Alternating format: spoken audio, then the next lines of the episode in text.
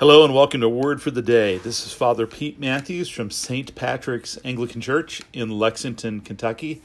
Today's Word for the Day is Philippians 2, verses 25 through 27. Here's what St. Paul writes I have thought it necessary to send to you Epaphroditus, my brother and fellow worker and fellow soldier, and your minister, or, and your messenger and minister to my need for he has been longing for you all and has been distressed because you heard that he was ill.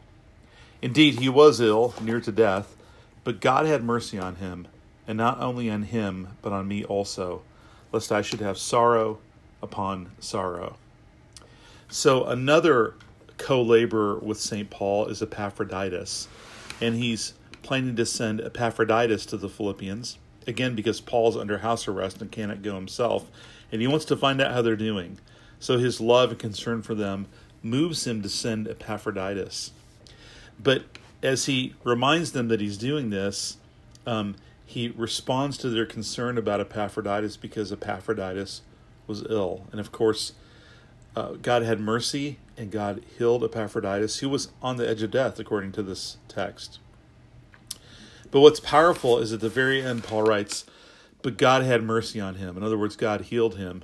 And not only on him, but on me also, lest I should have sorrow upon sorrow. And this just carries on this theme about the church as a household, the church as a family, and that when one member of the family hurts, other members hurt. And so, Paul, the thought of losing Epaphroditus was crushing to Paul. And so, when God had mercy on Epaphroditus, which I'm sure Epaphroditus was very grateful for and very blessed by, Paul was blessed as well.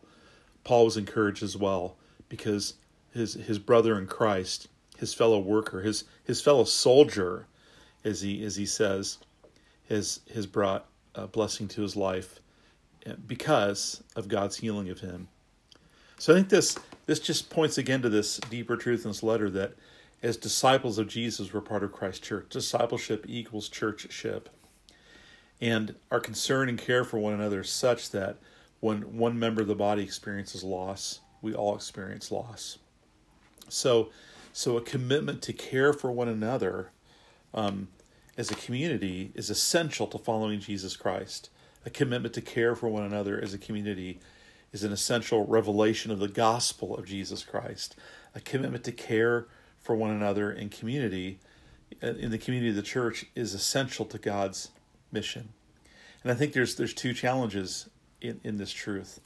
First, it's a challenge to make sure we I'm a person who cares.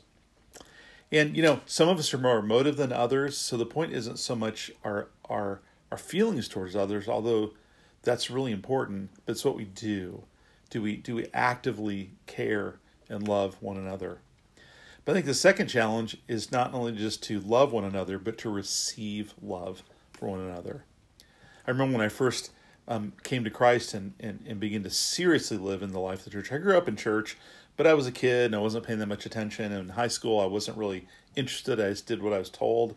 But when I made my own commitment to Christ and really took my place in the body of Christ, one of the most powerful things that happened to me was just my own sense of um, identity and self image became uh, positive and healthy.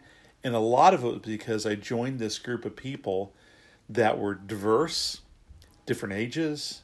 Um, you know, people I would not, a lot of people I would not have normally chosen to be um, friends with before Christ. And all these people received me, welcomed me, and loved me. And it was a means of grace for Jesus to minister to me. And I needed to receive that from them so he could work in my life. And so and so that's how the body of Christ works. I'm called to be an agent of that love. I'm called to receive that love.